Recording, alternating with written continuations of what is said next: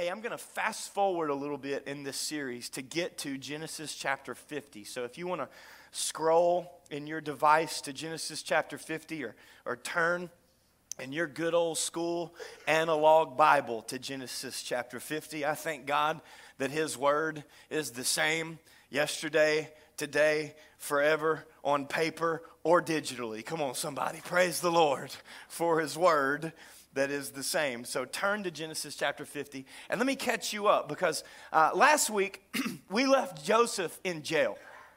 That was a tough place for Joseph to be.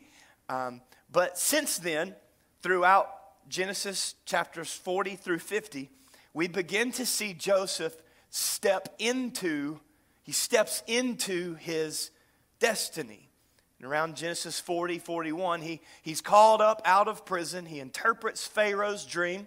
Now remember, he was in prison for two years, and there was a reason for that. And, and one of those reasons were that he, he thought he needed to, to drop a hint with a man in order to get in God's will. Listen, men don't put you in God's will, they can't keep you in God's will. I'm going to come back to that before I just get stuck there. So, two years in prison. He finally comes out because Pharaoh had a dream. And Pharaoh didn't have a dream until two years later because God had some work to do in Joseph's heart for two years in that prison. And I'm going to show you what I believe that God was doing in Joseph's heart for those two years today.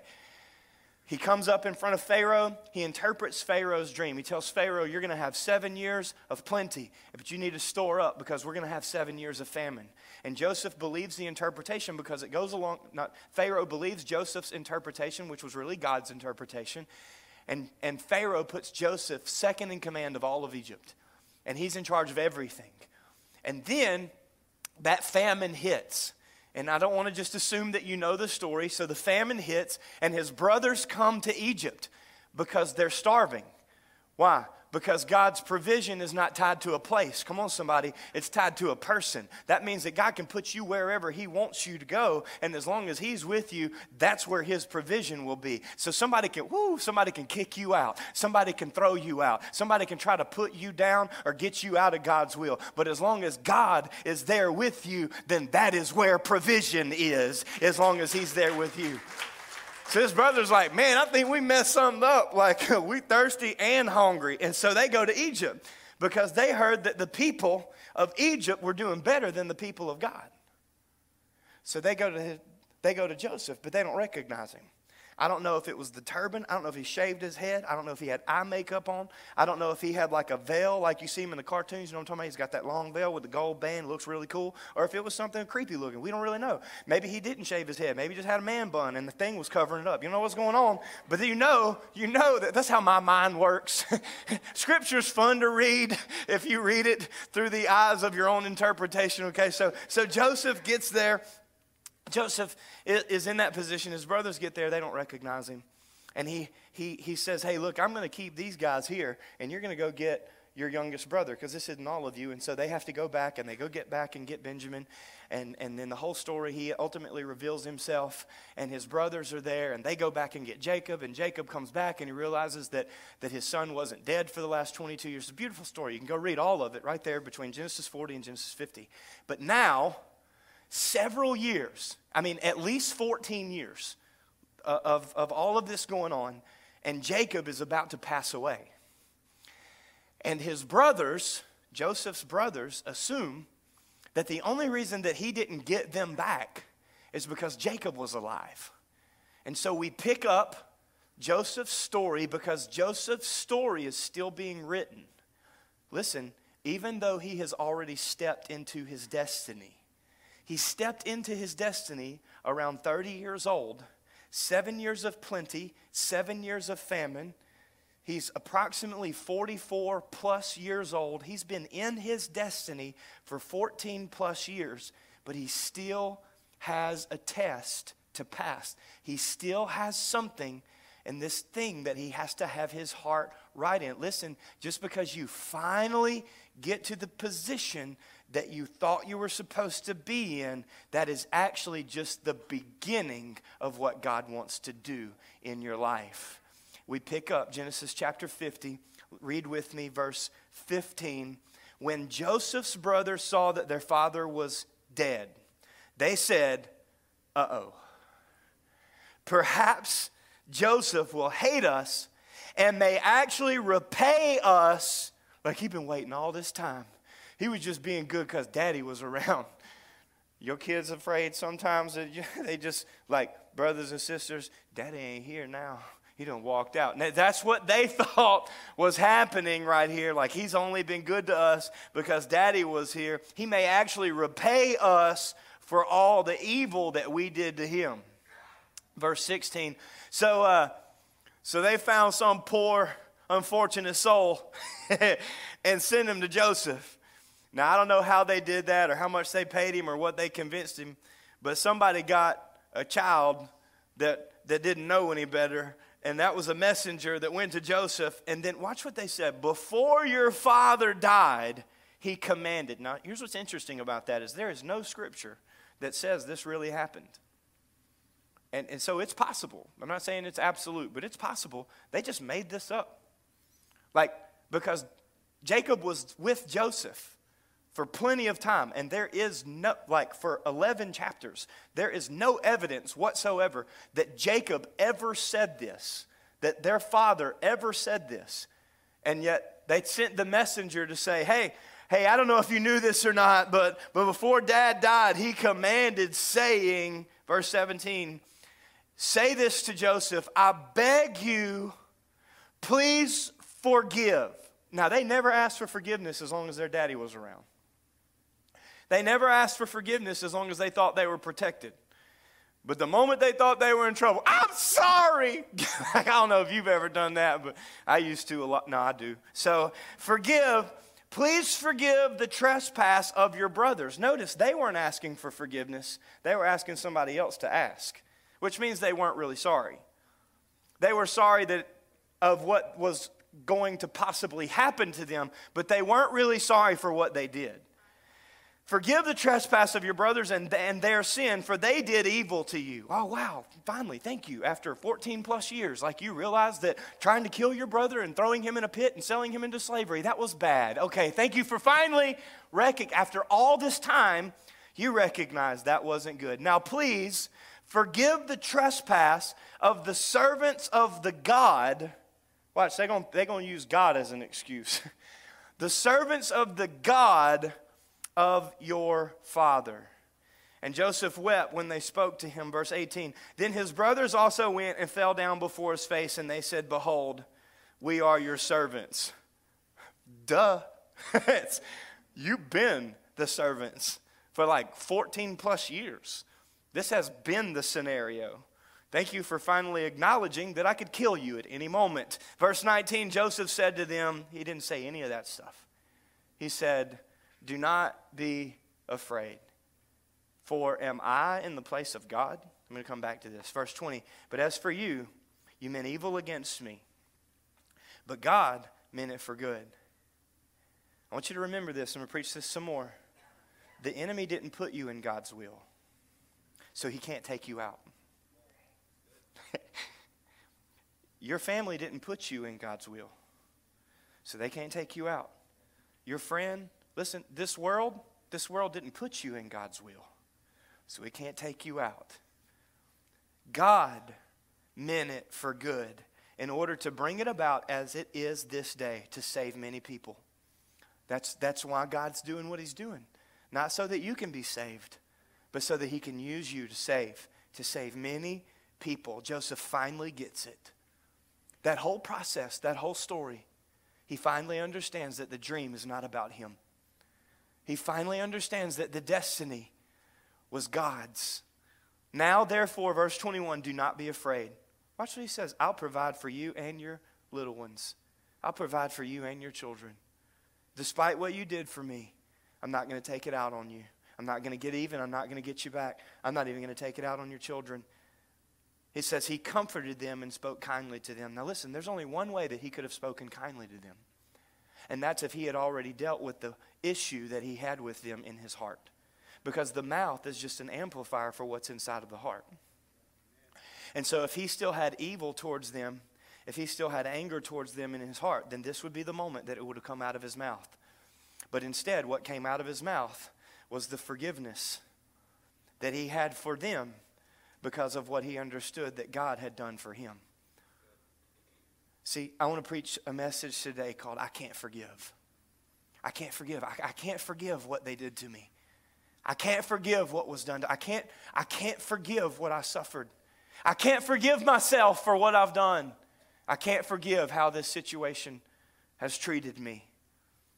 The, the word forgive is, is mentioned often in Scripture, but it's interesting that, that this is the first time that it's mentioned. 49 chapters and a whole lot of mess. I mean, we went from Adam to the woman. Adam called her Eve, mother of all the living. I don't have time to preach that, but God didn't name her Eve. Adam named her Eve. That means that, that listen, ladies, your limitation is not having children. God created you a daughter before he ever made you a mother. Come on. Adam put Eve on her. God didn't put Eve on you. I'll keep going. So all this stuff, Cain and Cain and Abel come to pass, and then Noah, and then one of Noah's sons like saw him naked, and it was weird, and they had to cover him up. And so all this stuff is happening then Abram, Abram came out, and then and then his cousin's wife turned to salt, and that was scary. And so they just got all this stuff that has taken place. And now, 49 chapters later, after creation, and however many thousands of years, right there, we see the word forgive. It's the first time it's ever mentioned. If you're taking notes today, I want you to write this down. Number one, in order to forgive, I need to, number one, release. See, forgive means to fully absolve or to release from penalty. To fully absolve or to release from penalty. The original Hebrew of this word in Genesis chapter 50, the first time that it's mentioned in Scripture, it means to lift up or to bear. That's what Joseph did for his brothers, to lift up or to bear. What they were asking is, would you lift us up and would you bear the burden that we have put on you for us? Did you know that that is what Jesus did for you? On the cross, he was lifted up on that cross, and every sin, every thought, every desire, every evil thing that we've ever done or ever has been done to us was poured out on him in that, in, that moment, and he bore our sin and bore God's wrath. But here's the good news come on, when he was lifted up, that sin was lifted off. That's what Jesus did for us, and so that's how we understand that we have to release. We have to release. I want you to notice what Joseph asked in verse 19 Am I God? Verse 19 says, Am I in the place of God? Could, could I hold you accountable for this sin? Can I forgive you for this sin? How can I pay you back? Am I in the place of God? See, when we decide to, to hold on to unforgiveness, when, when we decide to take vengeance into our own hand, when we decide not to forgive or not to release, when we decide to hold that captive, whether it be somebody else or even ourselves, we put ourselves in the place of God. Now, let me take you back a little bit. Leviticus chapter 19, verse 18 says, You shall not, God talking to his people, you shall not take vengeance, nor bear any grudge against the children of your people but you shall, man, this is a familiar passage, like the second greatest commandment. You shall love your neighbor as yourself. Why? Because he says, Because I'm God. You're not God. I'm God. Now, isn't it interesting that Jesus referenced this scripture in the New Testament and then he told a story about a Samaritan a Samaritan coming by who was supposed to hate the Jew and kick him while he was down, but it was the Samaritan that Jesus called good for helping the Jew. It was the Samaritan that looked upon somebody who wasn't supposed to be his brother, for somebody that had forsaken him and looked away from him. It was the Samaritan that helped the Jew in that moment. Here's what that that is like a black man going into white suburbia and being the person that Jesus pointed at as good. Oh man, that got thick. Okay, so it was like uh, it was like a white man going into the ghetto and being accepted as good. See, this is not a white or a black issue. It's not a Jew or Samaritan issue. This is about understanding that God is God and you are not. And when you begin to see people as He sees them, you might see the skin, but you look to the heart. Doesn't matter anymore. We are the children of God. So Jesus used this as an example. Romans chapter 12, Paul echoes this in verse 19. It says, Do not take revenge, my dear friends. Do not take revenge. but leave room. Look, because when you take revenge, you don't leave room. Leave room for God's wrath, for it is written, It is mine. This is God's word. This is, it is mine to avenge. I will repay, the Lord says. The word vengeance here, it means to bring justice to an unjust situation. And, and when we try to bring justice to an unjust situation, we actually make the situation more unjust because we're not just. Only God is just. And if we want justice to truly be served, then we don't need to see the person pay because the payment has already been made. This is why God tells us not to do this. Don't try to bring vengeance. Don't try to avenge yourself. Don't try to prove yourself. Don't try to pay people back. Why? Because it is impossible for you to bring justice to this situation. Listen, living with unforgiveness is like living in your rearview mirror. It is only a matter of time. Like if you take off from here and you go down Satig Road, take a right, and go to Crowley, you might make it looking in your rearview mirror because it's a pretty straight shot. But I can tell you, you go down to 13, take a left, go across the railroad tracks, and try to head to Turkey Creek, you running off somewhere, Jack. If all you do is look in your rear, listen to me, if all you do is look in your rearview mirror instead of looking ahead to the destination that God has for you, it is only a matter of time until you run off the road or run somebody else off the road. You will not arrive to your destination looking in your rearview mirror. You will always try to prove yourself. You will always try to avenge yourself. You will always drop hints to men because you think that men positioned you and men delivered you, and you will not be able to get beyond your own proof. But that's why I said earlier that this isn't about you proving yourself.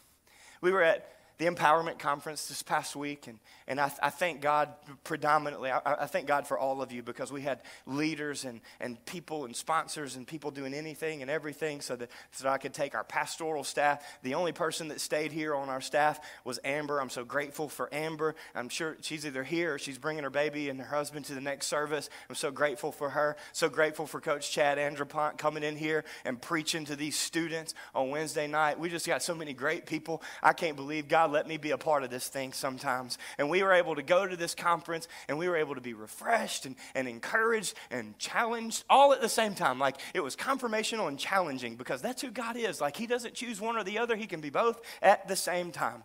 And I was getting ready when we got there on Tuesday and I knew that I would end up praying with someone. When I go to these things, I'm like, God, show me, show me who that, that you want me to pray with. And then when I get there and God's like, I want you to pray with them, I was like, God, I don't want to pray with them. I'm here for me. I know I just prayed that. I didn't really mean it. I just wanted to come. I was hoping that would let you look good with you.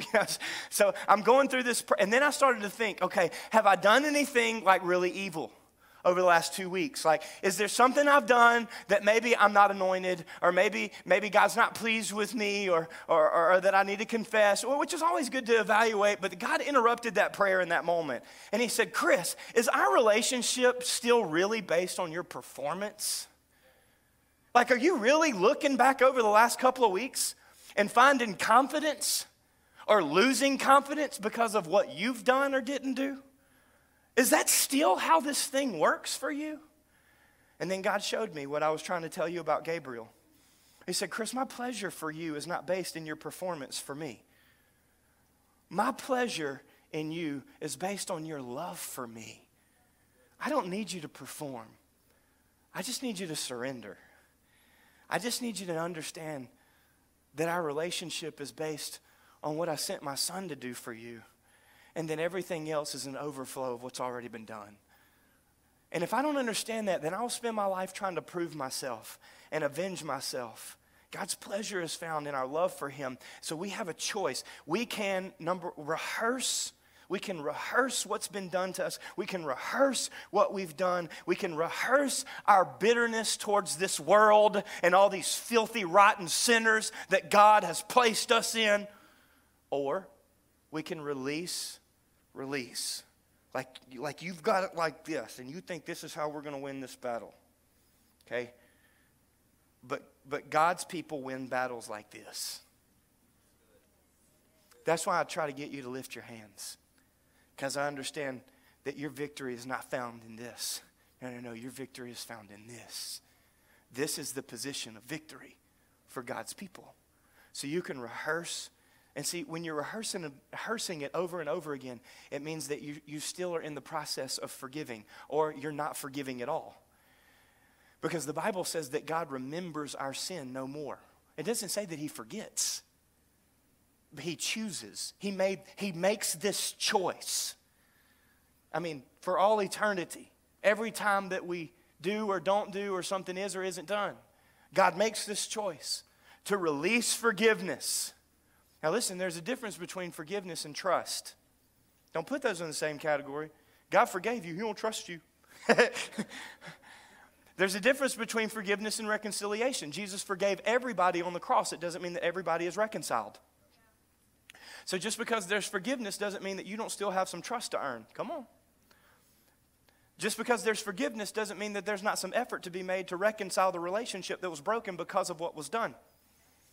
Forgiveness and reconciliation aren't the same thing, but we do have a choice. God doesn't keep our sins going through his mind, he releases them. He releases the forgiveness. So we need to keep striving. I'm trying to help. We just, well, I don't know if I can. Okay, open up a finger. Try not to use your middle one, okay? That's not what I mean.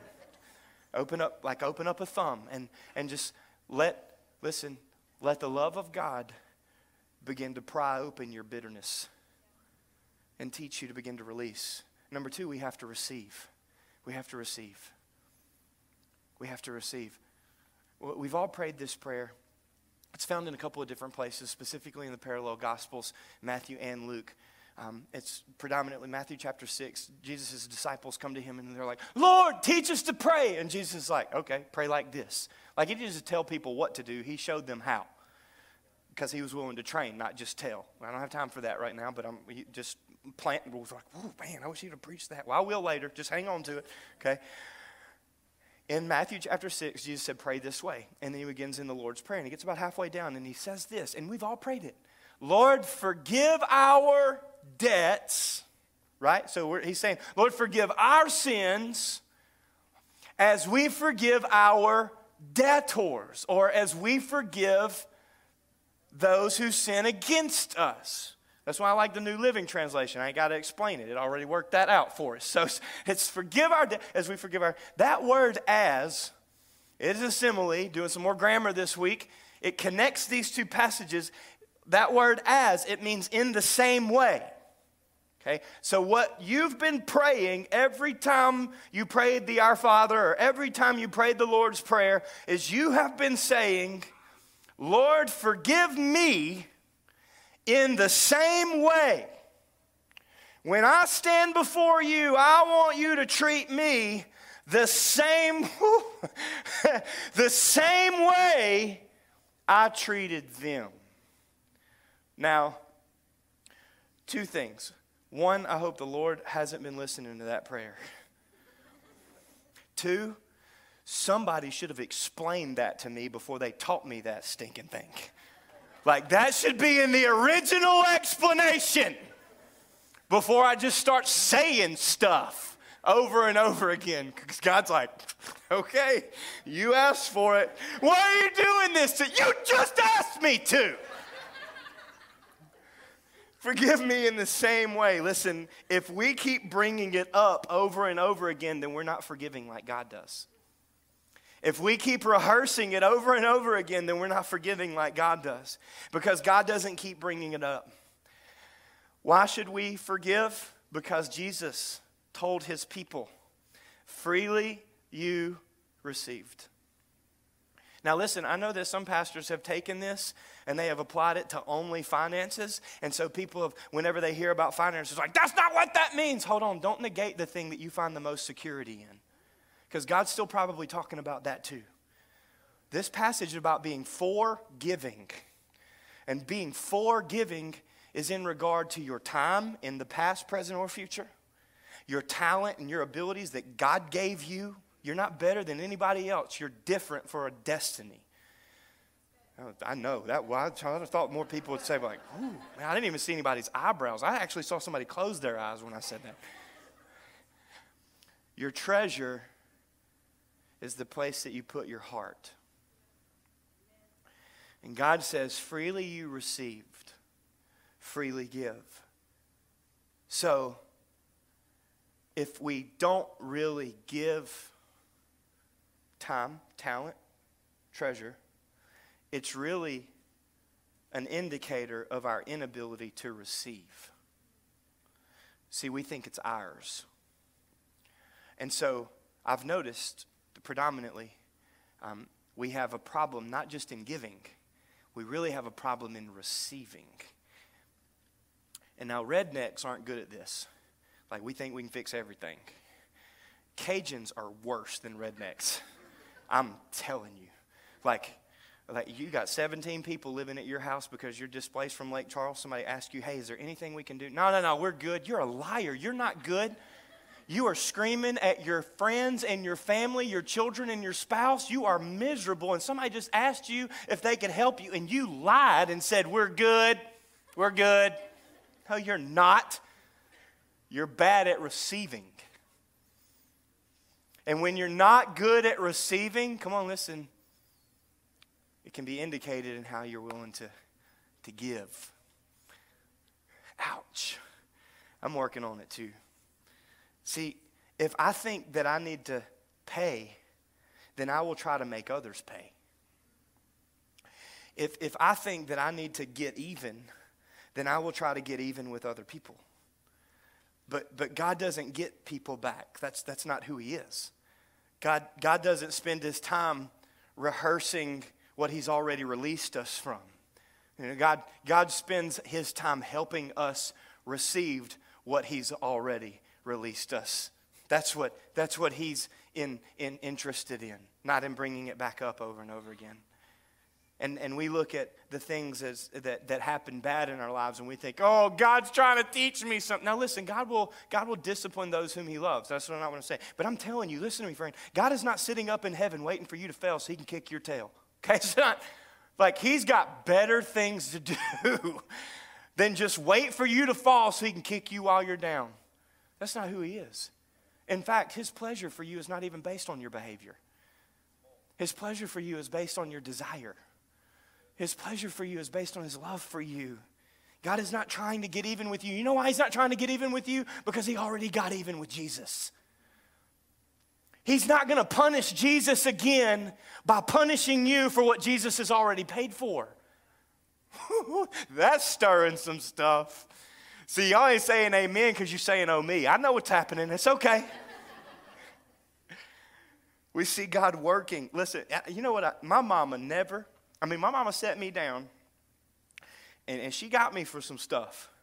I mean, she, she was part of my up. I mean, she helped me and she hurt me. And so there were times in both. And, and my stepdaddy was there, and my daddy and my step, none of them, I had four parents, praise God, they, none of them ever set me down and said, Chris, you know what, I need to teach you how to get even with people. Because you are not very good at fighting back, son. When I'm, when somebody says something to you, you say something meaner to them. You tell them, you understand me? You are being too gracious. You are being too kind. You know what I've never had to do? Like what we've got a 10, 8, and 6 year old. There's never been a time in my life where I came in, I sat them all down, and I said, guys, you have got to stop telling on one another. I'm telling, uh, I'm sorry. I need you. That's never, I've never said to, to any th- of the three, you know what? You've got to learn how to get even with your brother whenever he does something to you. Like if he takes some of your stuff, you steal his whole dresser. Just throw the thing on the floor. You teach him the lesson. No, no, no. They do that on their own.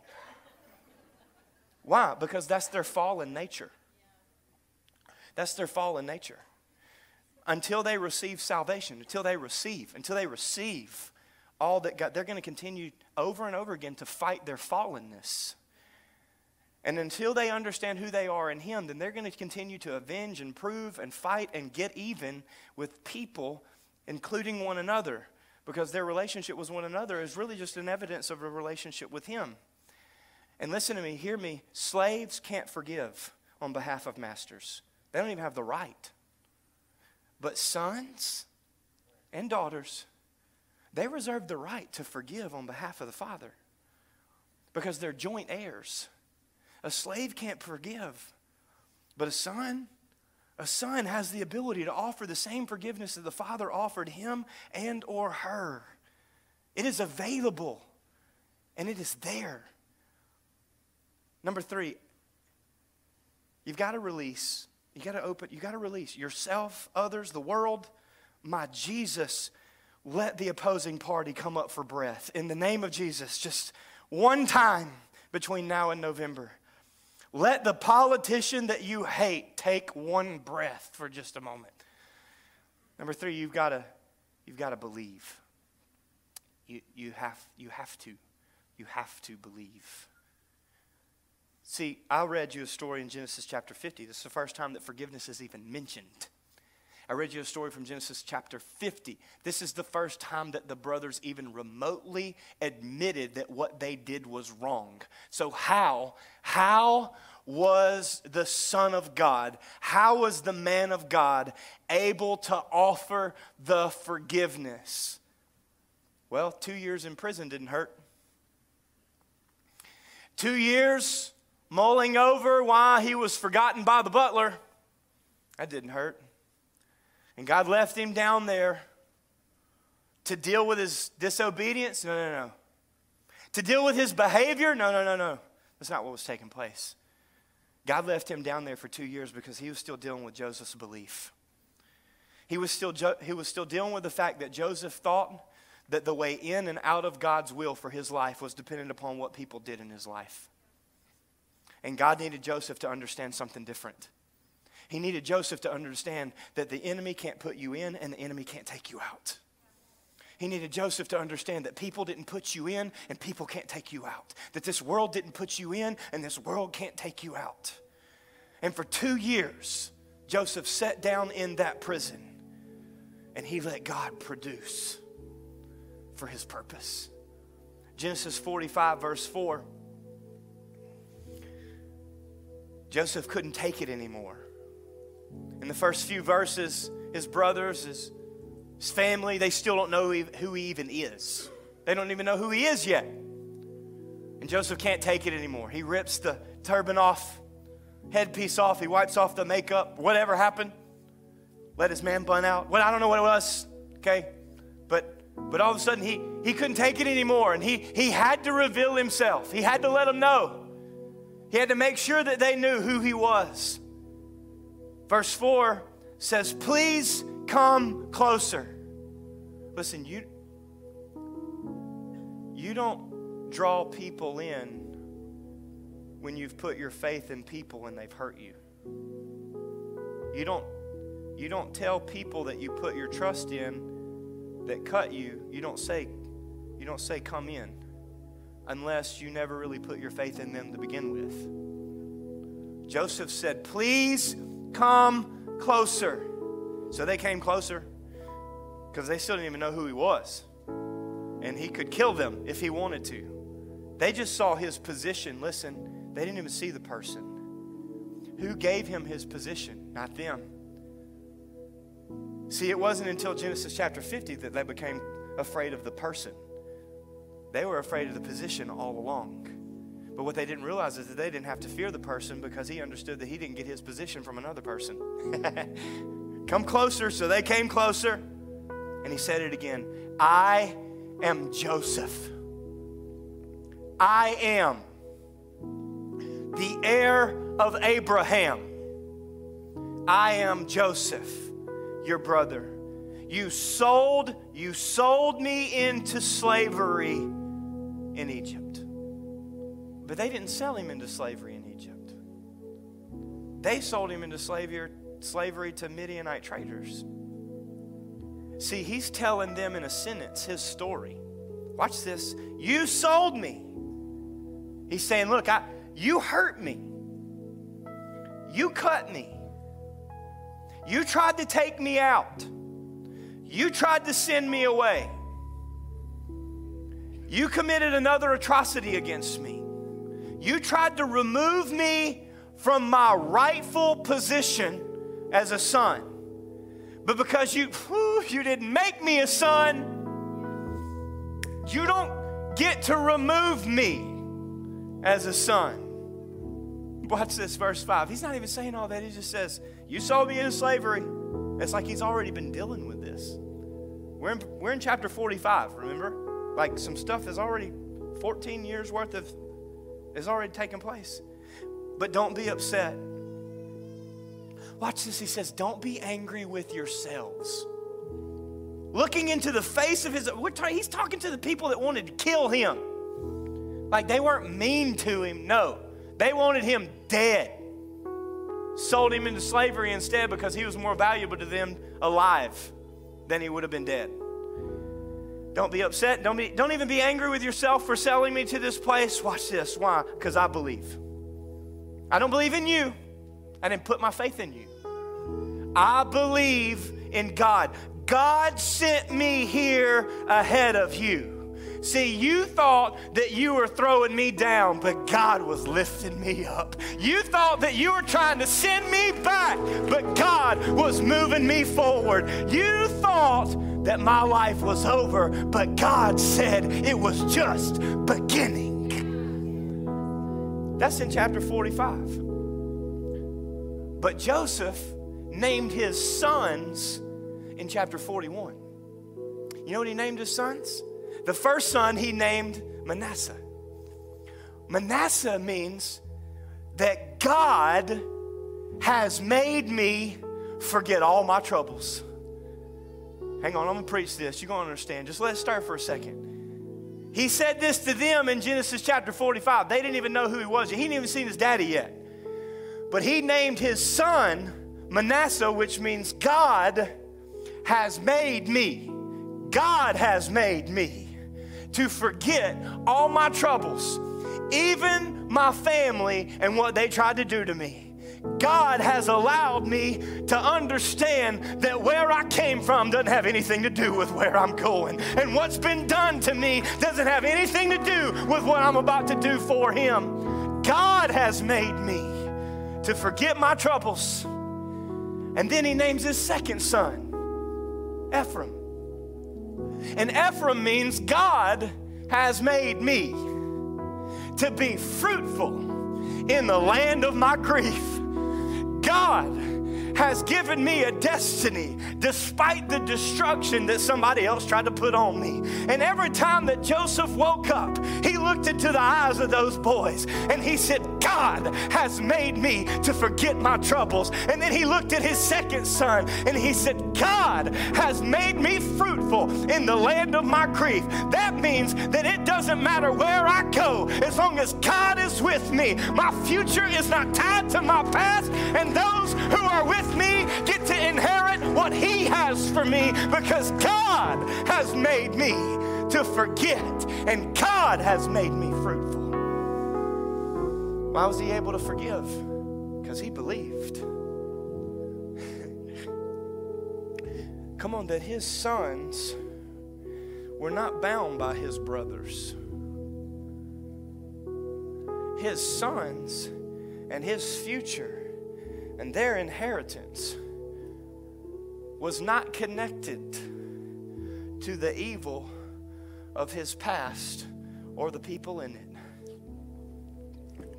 God took what you meant to be evil and he said, No, sir, this is part of my plan. You think something's broken, but I got something in the working.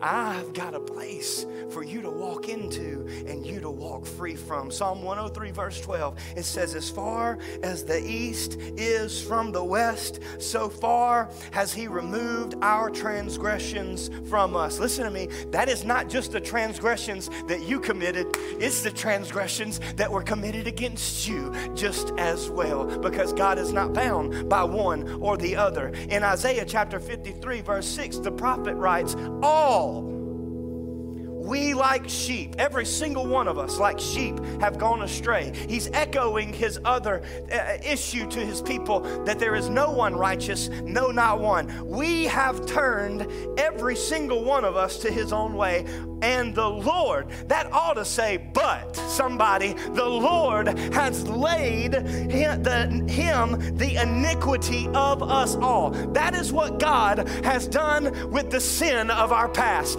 That is what God has done with the guilt of our past. That is what God has done with the shame of your past. You know why God decided to remember your iniquities no longer? Because He already had His remembrance on somebody else in that moment. The Bible says, as far as the east is from the west, that is how far your iniquities, your sin, and your shame, your guilt, and your grief not have been removed. Listen, because the east and the west, they are not a destination.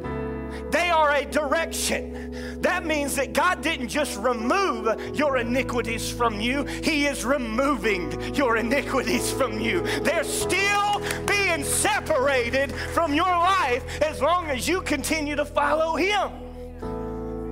So He chooses not to remember who you were because He laid all of that stuff on Jesus. Did you know that the Bible says that when God put Jesus on the cross, Jesus cried out, My God, my God, why have you forsaken me? The, the reason I believe that that is, is because I believe that this is the first time in the existence of the Son since God said, Let there be light in the very beginning. This is the first time in his existence that God ever turned his eyes away from the Son. Why would you think that God turned his eyes away from the Son? Because Job 36, verse 7 says, He does not withdraw His eyes from the righteous. He does not withdraw his eyes from the righteous, but they are on the throne with kings, for he has seated them forever, and they are exalted. Verse 12 in 1 Peter chapter 3. No, for the eyes, maybe it's verse 2. For the eyes of the Lord, the eyes of the Lord, they are on the righteous and his ears are open to their. Did you know that the ears of God are only open to the righteous? In other words, if you're not in Christ, the only prayer you get to pray is the prayer of repentance. But when you do, hang on, I'm gonna go there. And the face of the Lord, the face of the Lord is against those who do evil. It's against them. Habakkuk echoes this. It says, pure eyes behold evil. He can't even, he, he can't even look. Jesus, God can't even look on sin. So when we read these passages, specifically right here, we think, well, man, I hope I'm right. But what you don't understand is that right does not mean righteous. You can do all the right that you want to, doesn't mean that you're righteous. Because good people don't go to heaven, saved people do. So, how do I become righteous? I want to make sure I'm righteous. I done told you it's not about performance.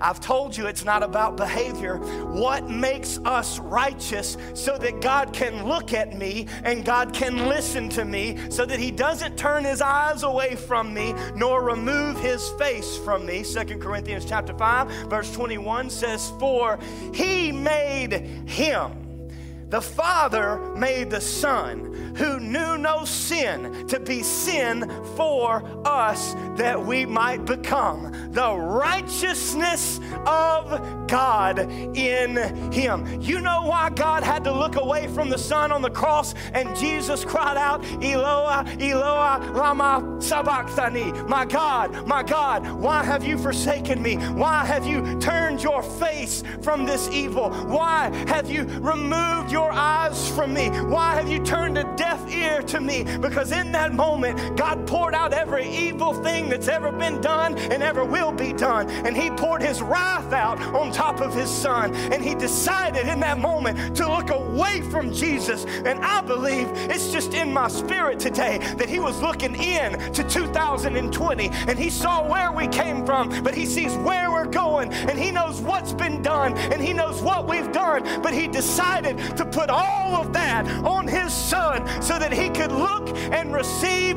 many more sons and daughters because of the righteousness of the one who knew no sin but became sin anyways.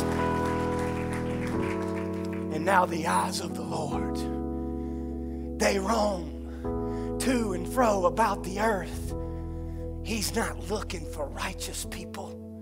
He knows where they are because they're with Him. He's looking for somebody to understand that your relationship with Him is not based on your performance for Him.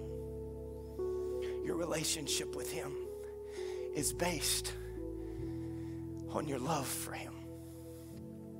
And it was purchased in His love for you. He took my sin and He lifted it off. I can't forgive sin. I can't forgive. That's another doctrine for another day, but I'm telling you, I can't do it. I didn't pay for it. I can't forgive it. The reason that I can't forgive it is because my Father, He's already forgiven it.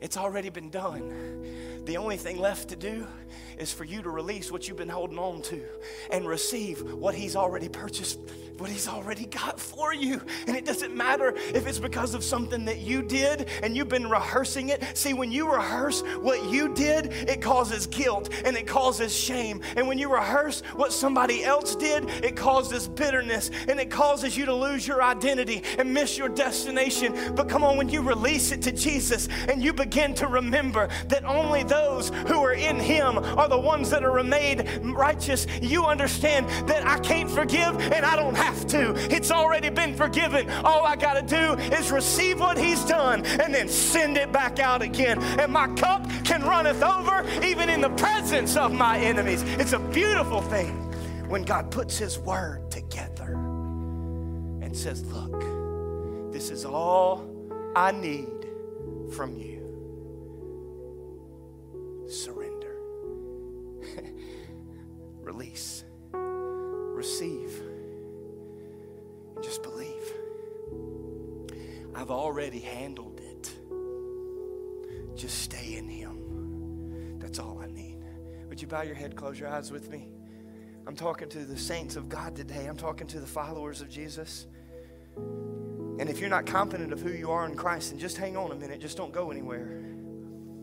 But I need to deal with those who are confident that they're following Jesus, but they're still holding on to something. They're still holding on to something that they did. They're still holding on to something that somebody did to them. They're still holding on to a situation that was out of their control. And maybe they feel guilty, or maybe they feel ashamed, or maybe they're becoming bitter. And I'm telling you, in the name of Jesus, today is the day of your salvation and deliverance, even from the things that you're trying to hold on to. I'm asking those who believe they are followers of Jesus to ask the Lord, ask the Holy Spirit, God, what am I hanging on to? What am I having a hard time releasing? I'm telling you, the church can't move forward until it starts operating like the Son. Stop living like slaves who can't forgive on behalf of a master and begin to live like sons and daughters who offer the forgiveness even when it hasn't been asked for. Come on. See their face right now. See their face. Remember what they did. Remember what you did. And now ask God to help you release it. You might need to say it God, I release. I'm not holding on to this any longer. Mm-mm. God, I need you to forgive. But I got to give it to you. I don't trust them, but I trust you. I trust you. I don't believe in them, but God, I believe in you. I release this. Lord, help me to forgive right now. Help me to forgive. I believe that freely I received. Freely I received. So, right now, right now, I'm not walking out of here with this. I refuse to let the devil hold me captive to this. I'm not walking out of here the way that I walked in. I'm going somewhere. Help me, God, right now to forgive as you've forgiven me. Pray this prayer for the first time the right way. As you forgive me, help me right now, right now, in Jesus' name, to forgive others. If you're not confident of who you are in Christ, if you came in here and, and you just don't know if you're really following Jesus, then you're probably not. Because the Bible says that we know that we know him if we keep his commandments. And then the Bible says we keep his commandments based on our love. But just because you came in here that way doesn't mean that you have to walk out of here that way. See, God wants you to release yourself and receive what He has for you. If that's you, and you're not confident in your salvation, if that's you, and right now you know that the Holy Spirit is saying, I need you to give me your life, I need you to surrender. You've been living for yourself, it's time for you to live for me. If that's you, right now I want you to open your hands in your lap. Because you're releasing yourself from the hold that the enemy has on you, the world has on you, and you have. You're releasing, you're surrendering right now. Just open your hands right there in your lap, whether you're in the room or watching online, live or later, it doesn't matter. God's not destined to a place, He's destined to a people. Come on, and He's looking at you. Would you receive right now the salvation that He's already purchased? If I'm talking to you, I want to ask you to pray this prayer with us out loud. Church, I need your support right now. I want to partner with them as God's children as we usher in another. Come on, let's pray this together out loud. Say it with me Jesus, forgive me. I believe you died on the cross, you paid for my sin, but you were raised from the dead so I could be new and like you. May I follow you with all of my heart from this day forward. Take my life and make it yours. Freely I receive, freely I give from this point on. In Jesus' name, amen. Come on, somebody give him praise today.